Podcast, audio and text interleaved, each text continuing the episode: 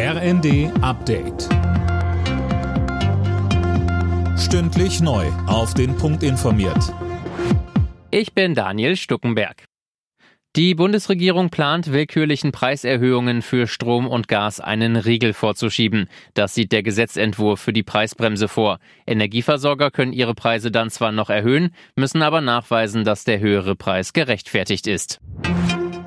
Der ukrainische Präsident hat den Preisdeckel für russisches Öl kritisiert. Das sei keine ernsthafte Entscheidung, sagte Zelensky in einer Videoansprache. Einzelheiten von Nanju Kuhlmann. Für Moskau sei das sehr komfortabel, so der ukrainische Präsident.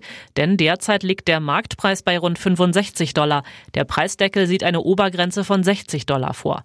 Das ermöglicht Russland immer noch Einnahmen von etwa 100 Milliarden Dollar pro Jahr, kritisierte Zelensky.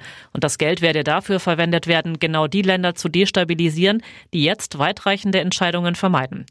Die EU hatte sich nach langem Ringen mit den G7-Staaten und Australien auf den Deckel geeinigt.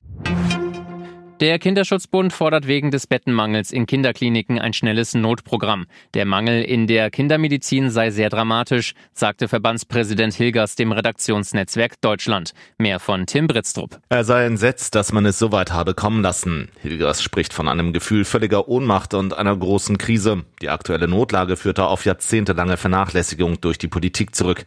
Viele Kinderstationen in Deutschland können im Moment kaum noch neue Patienten aufnehmen. Auf den Kinderintensivstationen sind deutschlandweit nur noch rund 80 Betten frei, heißt es von der Intensivmedizinervereinigung Divi. In der Ukraine haben Diebe offenbar ein Bild von Street Art Künstler Banksy gestohlen. Das Werk wurde aus der Wand einer Ruine rausgeschnitten. Mehrere Verdächtige wurden festgenommen.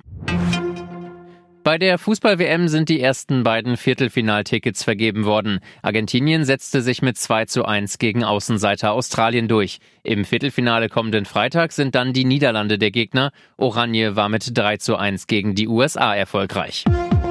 Alle Nachrichten auf rnd.de